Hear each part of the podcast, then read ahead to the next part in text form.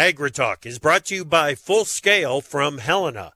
Grow strong returns this season with breakthrough foliar nutrition from Full Scale at Reproduction. And by Propane. Propane is the energy for everyone, especially farmers. Environmentally friendly propane can fuel most anything on the farm. See how at propane.com. It is time to get another reading on the condition of the ag economy. We'll do that, and then we'll get to this week's Farmer Forum. Let's talk with a pair of hog producers and see if their outlook for the ag economy is as optimistic about the future as the rest of the ag economy. Live from the foothills of Hump Day via Farm Journal broadcast, this is AgriTalk. This morning we'll begin with a conversation with Dr. Jim Mintert from Purdue. Then it's our Farmer Forum with panelists Randy Francis and Chad Lehman. Directly following the news, Margie Eckelkamp from The Scoop. I'm the handsome newsman, Davis Michaelsen. Now, welcome the host of AgriTalk, Chip Flory. All right, Davis. Hey, thank you so much. Uh, you know, my my little weather app says Mm-hmm. for the first time, you know, it, that it's partly cloudy. There is some sun breaking through out there. It's 32 degrees. We're supposed to warm up to 45. It's kind of Mm-hmm. a beautiful day out there. Well, I'm glad to hear that. You sound Yeah. super psyched about it. That's awesome. Well, you know, it, it's, it's amazing what sunlight will do for a guy. yeah, it, it actually really is. Yeah. I'm not. I am not joking around on It's not this one. hyperbole. No. No, no. That's why this time of the year, um, uh, boy, there was a time in my life where I'd show up to the office in the dark and leave in the dark, Mm-hmm. Mm-hmm. and not leave the building in between. Yeah. That was tough. That Yeah. was tough. That was yeah, yeah. But any chance I get now to get out and just kind of absorb some of that sunlight, you know, I'm going to be out there Yeah. doing that. Well, we actually had a little uh, little touch of frost down here in Dixie overnight. I woke up Did and uh, we're at 36 degrees and sunny right now, but uh, I almost had to scrape my windows. Oh, It's crazy. wow. Desperate times. Yeah, I'm telling you, be careful out there. Be careful. Will do. You know, I like it when you're driving along and you hear that little ding and you think something's going wrong with the vehicle. Uh huh. Ice possible. Really? hmm Well, thank you. Yeah, thanks for that. That's great. Thanks for now that. I'm I on appreciate edge. that. Yeah. Welcome to AgriTalk. I'm Chip. We're going to have the conversation with uh, Jim Mintert from Purdue Yeah. University about the latest ag economy barometer, and then Randy and Chad coming in here for the Farmer Forum at the bottom of the hour. All right, let's get to the news. Well, Chip, I've got some uh, some more daily sales activity. 372,000 metric tons of SRW wheat for delivery to China. This during the 23-24 marketing year, and 136,000 metric tons of beans for delivery to China during the 23-24 marketing year. Chip. Yeah, this is going to push their tally up there to about 1.7 million on the um, on soft red winter wheat purchases. China's purchases of U.S. soft red winter wheat. Brian Grete and you and I had a conversation about those purchases yesterday afternoon on AgriTalk. If you haven't heard that, I'd go back and give that a listen. Well, let's uh, let's look at the National Weather Service weather outlook, where they're calling for excessive rainfall and flooding potential across the Pacific Northwest. And by the way, Chip, they've had some flooding up there on the Portland, Oregon area. Apparently, one person at least tragically swept away by the floods. Oh, we've got moderate upslope snow forecast across the central and southern Appalachians today, because that's our favorite weather phrase this week. And uh, well above average and potentially record-breaking warmth across the central United States for the next few days. If you have not checked out the path of the jet stream, you need to do it. Do that. Mm-hmm. It is one of the deepest dives in the jet stream that I can recall. I mean, the thing comes in the PNW, and then that river of moisture just Mm-hmm. flows straight down into Texas and whips right back up into Michigan. Yep. It's Yep. crazy. Yep. Well, Chip, the U.S. job market is showing signs of weakening. In October, the number of available jobs hit its lowest level since March 2021. This, according to the Labor Department.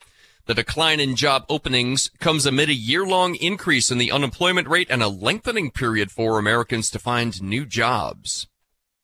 In November, private businesses in the U.S. added 103,000 workers to their payrolls, which fell short of expectations, below the revised figure of 106,000 for October. The disappointing job growth was observed in both the goods uh, goods producing and service providing sectors. Notably, sectors such as leisure and hospitality, as well as manufacturing, experienced declines in employment during this period. Chip. Yeah, it, that revision for October was a downward revision. Of course it was. Of course it was. That is the standard operating procedure of the jobs data right now. Doesn't yeah. matter if we're talking about the new non farm payrolls or if we are talking about uh, uh, downside revisions have become the norm in jobs data. It's I, they absolutely have, and I don't yeah. know what the the degree to which October's numbers were were revised, but we're at 103,000. We get below 100,000, man. I don't know what happens. Yeah, that's that's a lot of tightness in the jobs market, no question. Big report out on Friday morning. Yep. Well, Chip, House Speaker Mike Johnson, in a letter to the White House Tuesday morning, uh, said that Ukraine aid is, quote, dependent upon enactment of transformative change to our nation's border security laws, end quote. I'll leave that there. Yeah. Israeli Prime Minister Benjamin Netanyahu said Tuesday that the military would have to maintain indefinite security control over the Gaza Strip long after the war against Hamas ends, saying, quote, Gaza must be demilitarized and only the IDF can take care of that. No international force can do that for us. We saw what happened in other places where international forces were taking, uh, taken for disarmament purposes. Those blue hats not welcome in Israel, apparently. Well, and I got a feeling that uh, Mr. Netanyahu is looking straight at uh, the U.S. withdrawal from Afghanistan mm-hmm. uh, when he is saying, We've seen this play before, and I don't know if we want to go down that path. All right. Thank you very much, Davis. Uh, let's go ahead and uh, learn about this year's 40 under 40 from Margie Eckelkamp, editor of The Scoop. Hey, Chip, and good morning, everyone. Yes, we are so proud for the fourth year now to have the Scoops 40 under 40 announced. And this has been a program that we've had sponsored by our friends at Nufarm. And what the goal is, is to recognize and put the spotlight on up and coming leaders across ag retail and those parallel businesses. So we've got a new crop of 40 individuals who just so happen to be under the age of 40, and they range in roles from owners and operators of ag retail locations to being location managers, a number of sales roles, and more. And so I want everyone to stay tuned on the Scoop podcast. We will have a number of these folks come on and have interviews again on the Scoop podcast. And I will ask each of them my favorite question to ask our 40 under 40 awardees. And that is what piece of advice or Better yet, even what words of wisdom would you share with somebody else who's in the early chapters of their career? And it's one way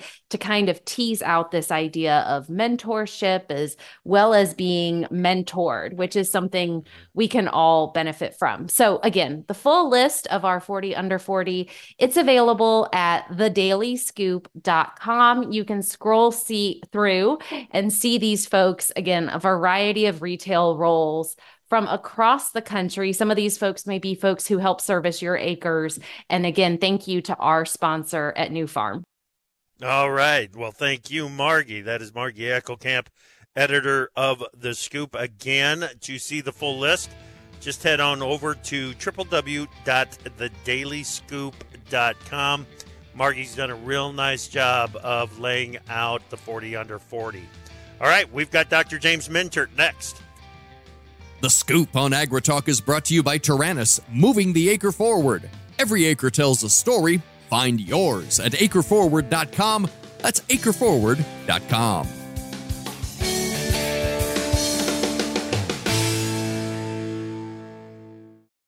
From powering irrigation engines to warming buildings, propane has always been a part of American farm life. Now, you can be a part of propane's future and save money at the same time. The Propane Farm Incentive Program is a research initiative that provides farmers up to $5,000 towards the purchase of new propane powered equipment. In exchange, participants share performance data to make tomorrow's ag operations more cost effective, more efficient, and more environmentally friendly with propane. Getting started is simple. Visit propane.com slash farm incentive to see if you're eligible. To produce higher yields and greater value at harvest, timing is everything. Full Scale from Helena helps soybeans reach their full potential with breakthrough foliar nutrition and reproduction. Full Scale delivers beneficial plant extracts and micronutrients with the added efficiency of ENC formulation technology. It gives your soybeans every opportunity to grow strong returns this season. Contact your local ag retailer or Helena representative to learn more about Full Scale. Always read and follow label instructions and check registration status before use. What if your commercial beef herd could be better than you thought possible? Genetic testing can help give you more confidence about what your herd is made of, and more importantly, what it can be. Inherit Select from Zoetis provides data driven genetic insights to help you make more informed selection, breeding, and culling decisions about your cows and heifers. The journey from genetic potential to reality begins with Inherit Select. Ask a genetics rep how to save on testing with our whole herd promotion. Go to beefgenetics.com forward slash radio.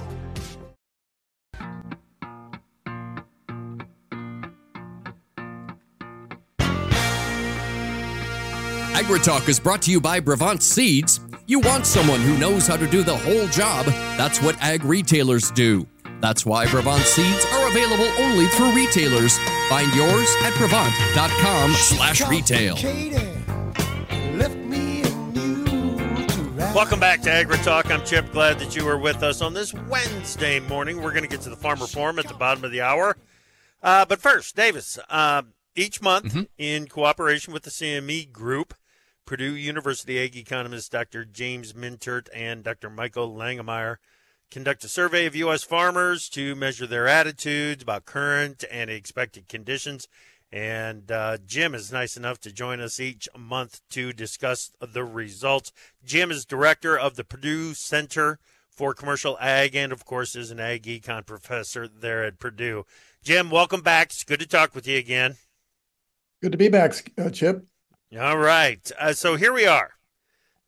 Back to back months now, farmer sentiment has improved. Uh, tell us, it, it's not an insignificant amount of improvement, Jim.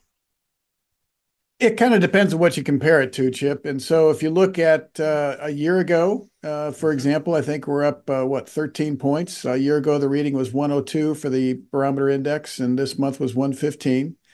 Two years ago, we were at 116, so we're about the same as, as two years ago. Of course, but if you go back and look at our peak when we were, uh, what, late 2020, the beginning of 2021, we were up over 175. So kind of depends on how you look at it, but I think it it it is a modest improvement, and you know I think from our standpoint it makes a lot of sense. Um, just so your listeners know, the the survey covers all the major commodities. So it covers soy, corn and soybean producers, wheat producers, cotton producers on the crop side, and on the livestock side, beef, pork, and dairy. Um, and if, but it, because of the value of farm production, every month, a majority of the people in the survey have a corn or soybean enterprise. Sure. So if you think about what went on in the Corn Belt, especially with respect to corn and soybean yields this fall, Yep. certainly for many producers, yields were better than expected. Certainly when you compare them to the yields they were thinking about back in June and maybe early July before some rains hit. Yep. Uh, but but widespread uh, higher uh, productivity than people thought we were going to have. And that's Yeah. translating, I think, into a more positive sentiment and a more positive financial environment because even though prices haven't been as strong as people perhaps had hoped, that combination of current prices with some really good yields still makes things look uh, better than probably people thought just a few months ago. Yeah, yeah. As I was looking at the results, I'm thinking to myself that that yields had to be it, and it's because of when you were doing the survey, November 13th through the 17th.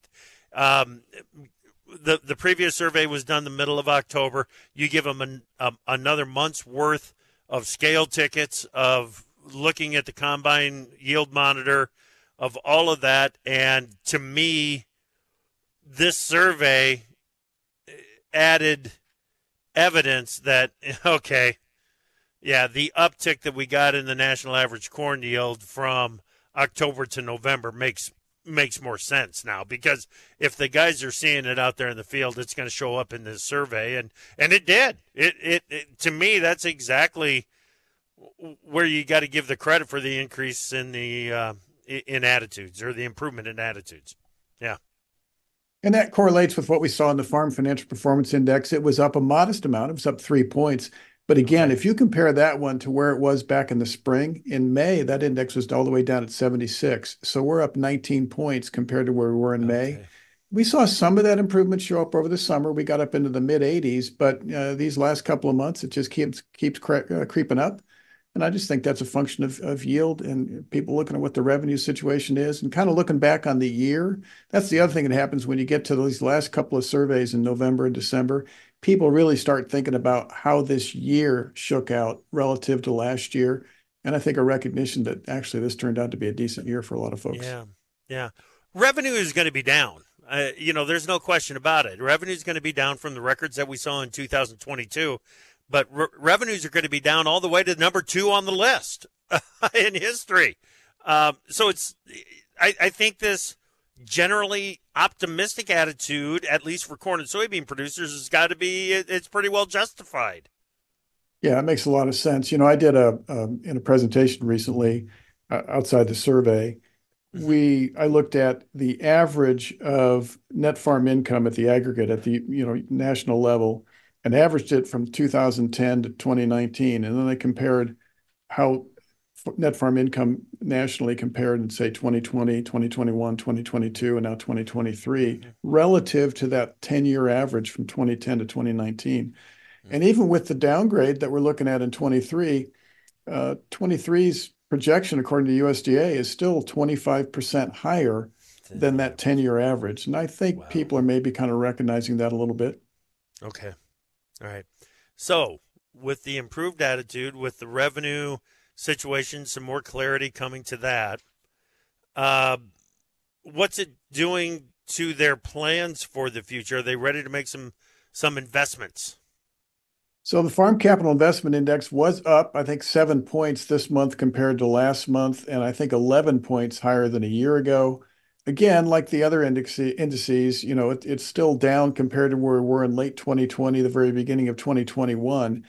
But that 11 point compared improvement compared to a year ago is kind of interesting when you think about the fact that farm income last year was actually stronger. So that that's kind of an interesting perspective. And the other thing is we've now got, I think, five months of data where we've been following up and asking people who tell us that it's a good time to make large investments, why they feel that way. Yeah. And we we shied away from asking that question for a while because each month it's a relatively small percentage of people who tell us that it's a good time.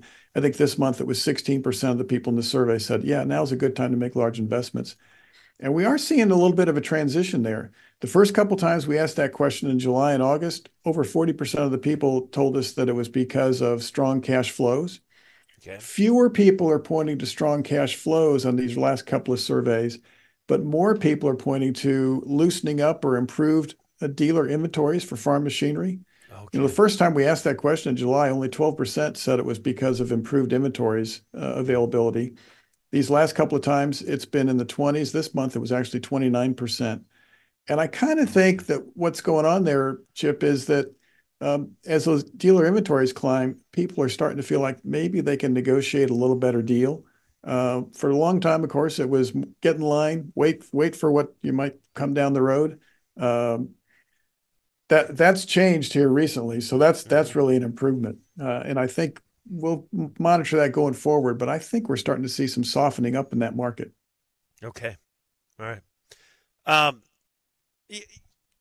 we we've been having some conversations about uh, working capital and the cash flows uh, that that growers have available to them. That the cash flows or the working capital that they've got in place right now, coming out of 2023. I, I understand that okay maybe things turned out better than what you expected, but the the capital, the working capital that farmers have got right now, I'm picking up more and more that it's not quite the cushion that they would like to have going into the 2024 season with the input costs at the level that they're that they're looking at. Yeah, I think that's right, and I think that's consistent with what we're picking up with that uh, shift from say 40 to 41 percent of people saying strong cash flows was a good reason for investments back yeah. in July and August.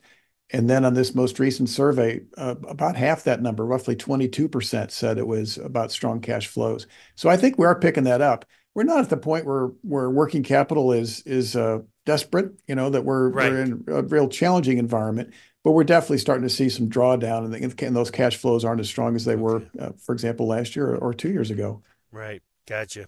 Challenges for the year ahead. The input cost still at the top of the list, right? Yeah, input cost is, is still the number one concern for the upcoming year. But again, we're seeing a shift. If you look at the beginning of the year, over 40% of the people in the survey said their number one concern for the upcoming year was high input cost. This month, that's down to roughly one third, 32% of the people in the survey. And we're seeing more people start to point to lower crop and livestock prices. More people point to rising interest rates. So we're seeing a little bit of a shift there back towards maybe what I'd characterize as maybe some more traditional concerns, which would be output prices and uh, a key input price, namely interest rates. So those are a little more front of mind or top of mind for folks. One of the interesting things about that question, though, Chip, particularly given the fact that we just did an extension of the Farm Bill, is how few people think farm Yeah. policy is a concern. Right. Um, and that's been consistent throughout the year. Yeah. I think this month, 5% of the people said farm policy was one of their top concerns. Beginning of the year, it was 3%. So it really hasn't changed much. Um, and in fact, environmental policy is higher, uh, ranked higher by folks. Um, almost twice as many said environmental policy was a bigger concern for them going forward than farm amazing. policy. It's amazing to me. You know, that's your question inspired me to ask that a, a similar question. You know, if if farm policy is even on their radar when I'm having just you know casual conversations with farmers, and it's amazing how low the level of concern is there. Jim, great stuff. Thank you, sir.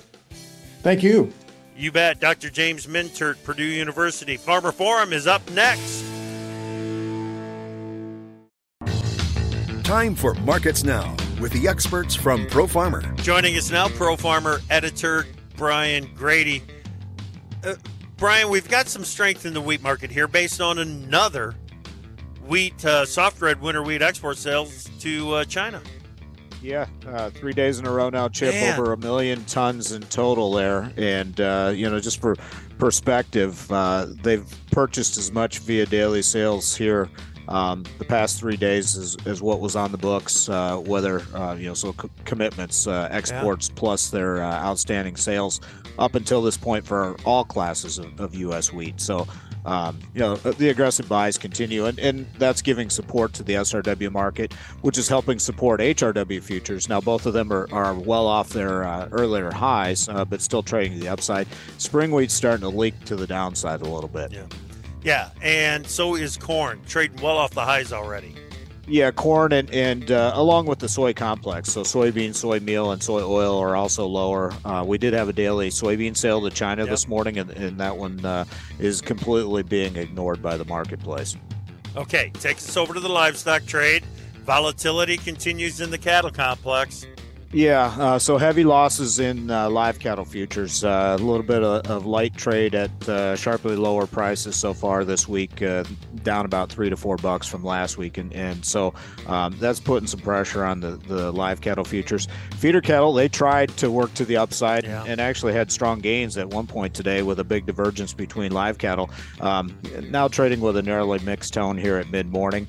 And then on the hog futures, uh, steady to firmer in most of the contracts as uh, they narrow up the discount to the uh, cash index. All right, Brian, good stuff. Thanks, buddy. That is Pro Farmer editor Brian Grete on Markets Now. From powering irrigation engines to warming buildings, propane has always been a part of American farm life. Now, you can be a part of propane's future and save money at the same time. The Propane Farm Incentive Program is a research initiative that provides farmers up to $5,000 towards the purchase of new propane powered equipment. In exchange, participants share performance data to make tomorrow's ag operations more cost effective, more efficient, and more environmentally friendly with propane. Getting started is simple. Visit propane.com slash farm incentive to see if you're eligible. What if your commercial beef herd could be better than you thought possible? Genetic testing can help give you more confidence about what your herd is made of, and more importantly, what it can be. Inherit Select from Zoetis provides data driven genetic insights to help you make more informed selection, breeding, and culling decisions about your cows and heifers. The journey from genetic potential to reality begins with Inherit Select. Ask a genetics rep how to save on testing with our whole herd promotion. Go to beefgenetics.com forward slash radio. To produce higher yields and greater value at harvest, timing is everything. Full Scale from Helena helps soybeans reach their full potential with breakthrough foliar nutrition and reproduction. Full Scale delivers beneficial plant extracts and micronutrients with the added efficiency of ENC formulation technology. It gives your soybeans every opportunity to grow strong returns this season. Contact your local ag retailer or Helena representative to learn more about Full Scale. Always read and follow label instructions and check registration status before use. Opinions expressed on AgriTalk do not necessarily reflect the views of Farm Journal Broadcasting, affiliate stations, or sponsors. AgriTalk is brought to you by Advanced Acre RX from Winfield United, the comprehensive customized program that's paying off at operations across America.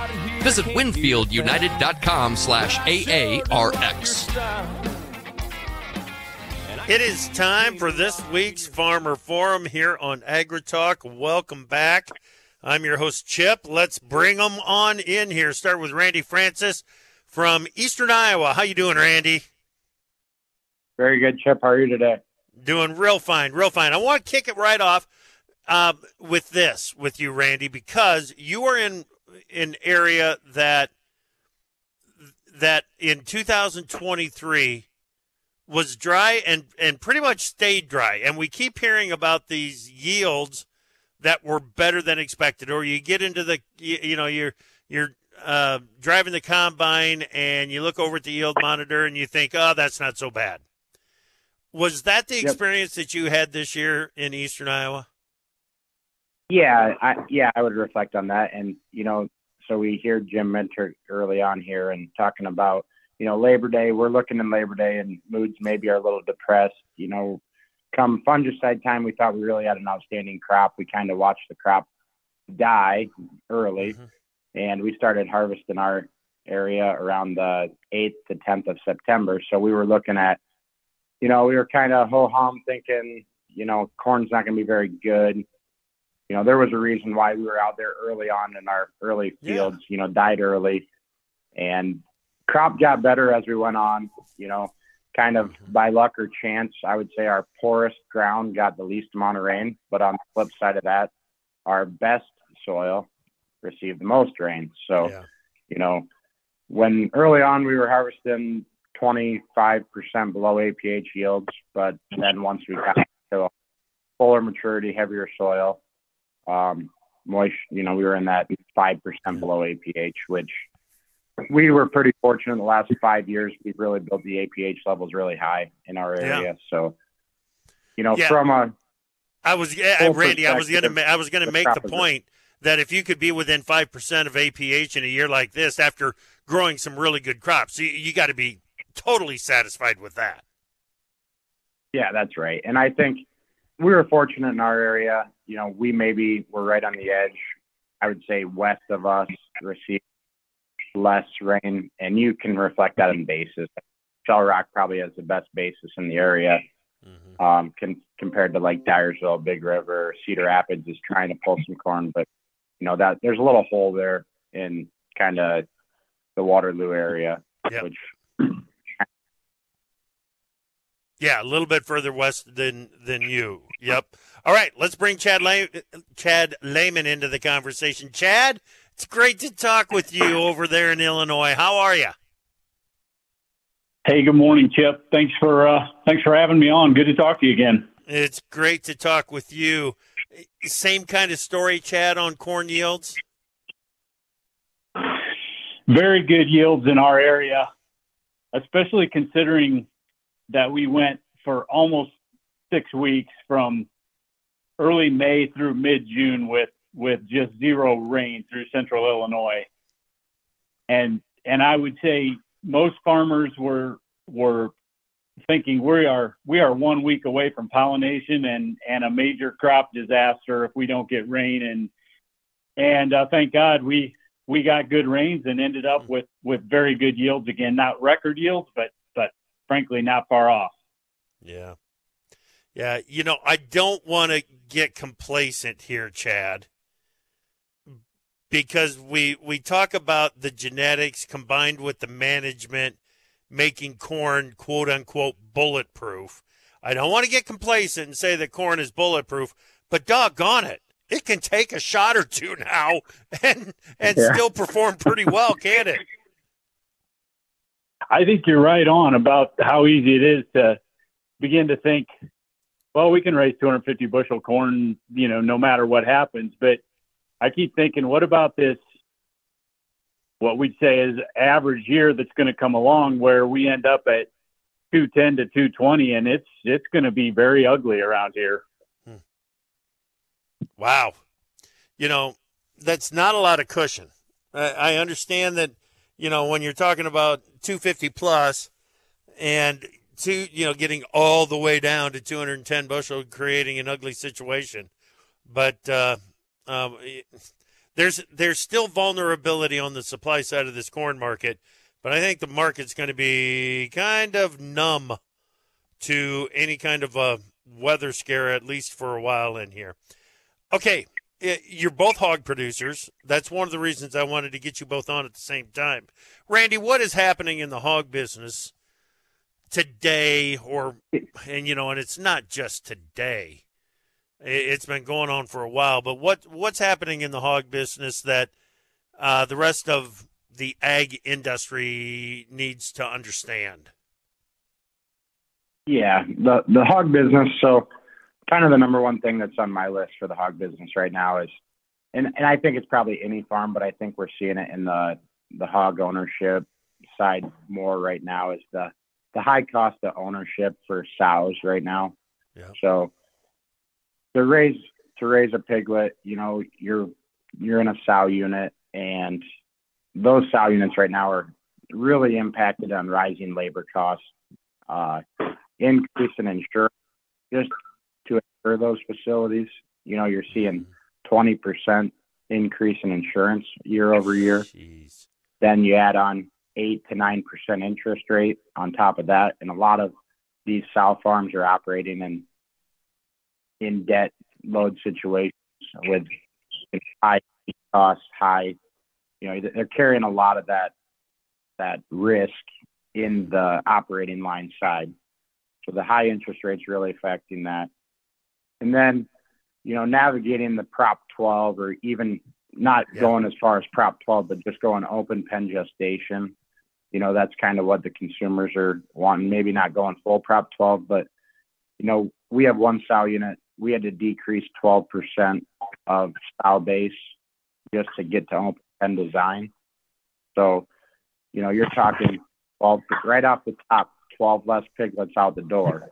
So you got to yeah. spread the same cost over the same with less pigs out the door. And then just as with every year, you're going through health challenges. So on top of the navigating the Prop 12, the consumer demands, you're incre- adding a little bit of health challenges, higher mortality. So, you know, you're raising that pig piglet cost, and that yeah. that number comes right off the top of the line. I mean, it yeah. just it's you can't really work around it. It just it right. increased your baseline up five to seven dollars a head right from the start. Well, any market yeah. activity that that damages that in a hurry. So yep, I guess yep. that's the biggest thing right now in our minds is trying to control these costs and trying to gotcha. navigate through all this uncertainty. Gotcha, gotcha. Chad, um, Chad is also president of the Illinois Pork Producers. Uh, Randy put together a pretty complete list there, didn't he? Yeah, yeah, that's sort of that's sort of top of mind for sure. I mean, as I think back over this past year, it's been an ugly year in the pig business, other than I would say July, August, and and part of September, which had some surprisingly good margins come along. Uh, but it's it's been a tough year for hog producers. I guess the the silver lining to it, and a lot of your listeners don't don't like this, but the fact is that you know we're feeding corn that's a dollar and a half cheaper than it was a year ago. Yep. And you know, if a pig eats nine or ten bushel of of corn in its lifetime, that starts to that starts to add up pretty quickly. So, you know, that's that's the bright spot is we're feeding some some cheaper corn and some other cheaper ingredients now. But gosh, we've we've seen some awful good producers over the course of the past six months, you know, get out of out of the pig business, and that's yeah. that's not good to see. That's right. That's right. Randy put a number on the cost of the uh, moving toward Prop 12 compliance there, 12%. Is that in line with what you're hearing, Chad? Yeah, I think uh, I, I would say it's even a little bit higher than that. Okay. Um, you know, in this this past year, I, I, I can't tell you how much time I've spent trying to talk to legislators and lobbyists about we we've got to get a fix for Prop 12. I mean, if you think about the fact that that's just California, that's just one state ballot initiative. Now, you know, you got question three in Massachusetts, which is similar. And so, so now you start thinking about, okay, well, now you're going to have you know, potentially Washington and Oregon and Arizona and just, just go along the seaboards on the eastern western side. And you could potentially have 12 to 15 states all with their own version of Prop 12. And I have no idea how you raise pigs specifically for each of these states. It's, yeah. it's, it's not at all practical. Yeah. Randy, are you trying to sell into that Prop 12 market? Uh, well, that's the problem right now. There's no premium being offered at the Packer. Well, then to, it, it, it's really challenging. I mean, and and the number I gave with 12 percent, that's only us going to open pen gestation. That's not full prop 12, okay. which I don't know the number to go all the way there. I mean, probably have to lose another 10 percent animals potentially. Yeah, I think so Randy, you're looking at 25 to 30 percent really to go full prop 12, and and like you say, the I mean, not to interrupt you here, but I mean the Packers, the Packers are non-committal on on sourcing any more Prop 12 pigs because they don't know if Californians are going to pay the premium for this pork. Well, if they're not going to pay the premium, I, th- there's been a huge investment by some producers already to be Prop 12 compliant, and they were fully anticipating that premium to be paid. Good grief. We're going to continue this conversation, this Farmer Forum with Randy from Iowa, Chad from Illinois next. What if your commercial beef herd could be better than you thought possible? Genetic testing can help give you more confidence about what your herd is made of, and more importantly, what it can be. Inherit Select from Zoetis provides data driven genetic insights to help you make more informed selection, breeding, and culling decisions about your cows and heifers. The journey from genetic potential to reality begins with Inherit Select. Ask a genetics rep how to save on testing with our whole herd promotion. Go to beefgenetics.com forward slash radio. From powering irrigation engines to warming buildings, propane has always been a part of American farm life. Now, you can be a part of propane's future and save money at the same time. The Propane Farm Incentive Program is a research initiative that provides farmers up to $5,000 towards the purchase of new propane powered equipment. In exchange, participants share performance data to make tomorrow's ag operations more cost effective, more efficient, and more environmentally friendly with propane. Getting started is simple. Visit propane.com slash farm incentive to see if you're eligible. To produce higher yields and greater value at harvest, timing is everything. Full Scale from Helena helps soybeans reach their full potential with breakthrough foliar nutrition and reproduction. Full Scale delivers beneficial plant extracts and micronutrients with the added efficiency of ENC formulation technology. It gives your soybeans every opportunity to grow strong returns this season. Contact your local ag retailer or Helena representative to learn more about Full Scale. Always read and follow label instructions and check registration status before use.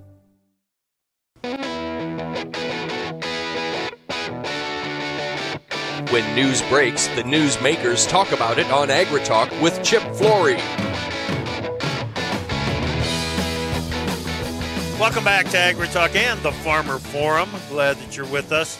We are in the middle of a conversation with Randy Francois from Iowa, Chad Lehman from Illinois. Chad, um, what does the extension of the Farm Bill mean to the efforts to legislate an offset to Prop 12? Well, and to uh, uh, to an offset for Q3 in Massachusetts. Yep. Yeah. I mean, it's had, it's kind of a setback for us because to, to just get the extension because we had worked really hard with one of the senators from Illinois who's typically not in our camp in agriculture. And we had worked with a number of, uh, uh, with our congressmen mm-hmm. to see if we could get this fixed in the in the new farm bill and and felt like we had we were making some really good headway okay well then when the the speaker of the house uh, battle ensued and and mccarthy was ousted and then it took forever to get him replaced it's like well prop 12 concerns certainly got put on the back burner if not farther mm-hmm. and so uh, then then when it just got extended there's there's really nothing we can we can do at this point in the farm bill so i mean january 1st Prop 12 takes full effect, which means that all fresh pork sold in California has to be Prop 12 compliant.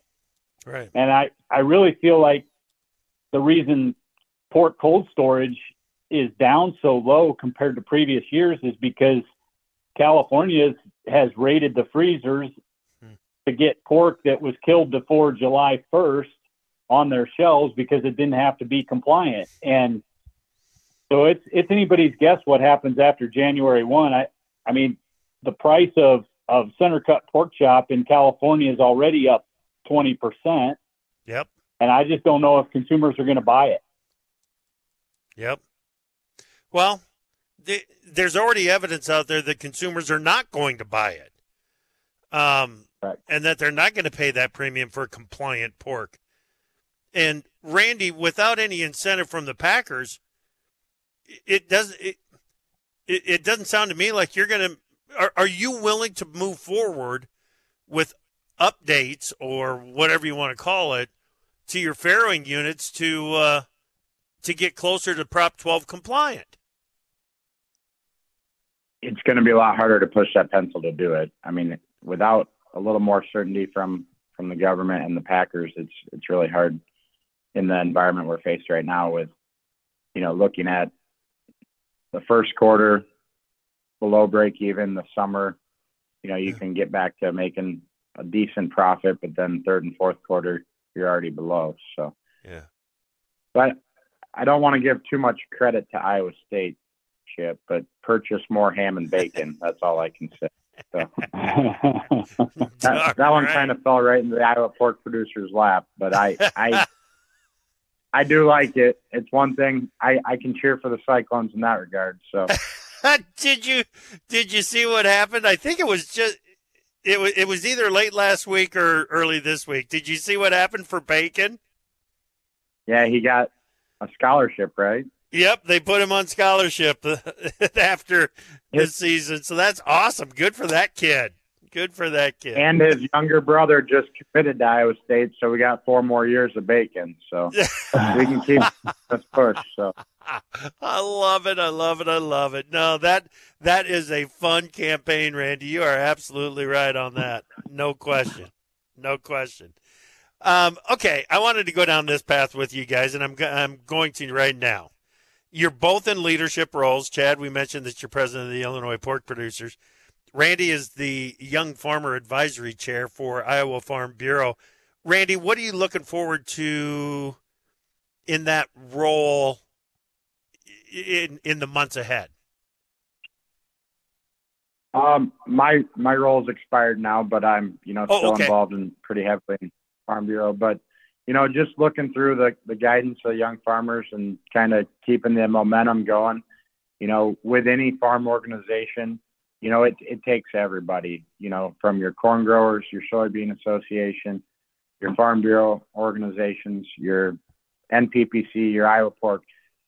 We're all in agriculture together. We need everybody united, speaking with going to these legislators, saying common information. You know, it, it takes everybody. You know, and with the pork industry, we're the number one users of corn in this state, you know, so Mm-hmm. we need the Iowa corn to be a part of our conversation and just kind of keeping that momentum going forward because the legislators, once they hear our story behind us, they got four other groups and different parties and interests coming in the Yeah. door behind us with a different message. So we got to stay ahead of that. Yep. Yep. Excellent. Excellent. What about you, Chad? I think there's kind of two things on my mind as I, you know, begin to wrap up and conclude my role as president. But one is I, I don't want to always, as pork producers, be seen as complaining about this, you know, boy, we're, we've really had a tough go of it. We need help, blah, blah, blah. I, I, I'd like to, I'd like to focus on what's going right and, mm-hmm. and what's going well in this pork business. I mean, from a herd health standpoint, we, we've got great herd health at this point. Um, the Packers are all very profitable, which, you know, you need them to be profitable for us to be. So that's one thing I'd just like to finish on a, on a positive note. And secondly, prob- probably on a not so positive note, I keep, I'm keeping one eye on this UN climate summit that Yeah. what 70,000 people have flown into and, and animal agriculture is right in the crosshairs of of Yep. what they're looking to uh, communicate coming out of that. So, I, you know, there's no question they're going to be coming for us, and I, I would rather be, I would rather be coming out on offense than always playing defense against some of these clowns, and and so just, Yep. just trying to think through what that looks like. Yep. Very good. Very good. Gentlemen, great stuff today. A lot of things to think about. Um, I'm probably not going to talk to you before we get to Christmas. So, Merry Christmas to you and your families, and uh, I hope to see you guys soon. Sounds good. Happy holidays to you, Chip. Thank you. All right. Good stuff. All right. That is Randy Francois in Iowa, Chad Lehman in Illinois. Thank you so much for listening this morning. Certainly appreciate it.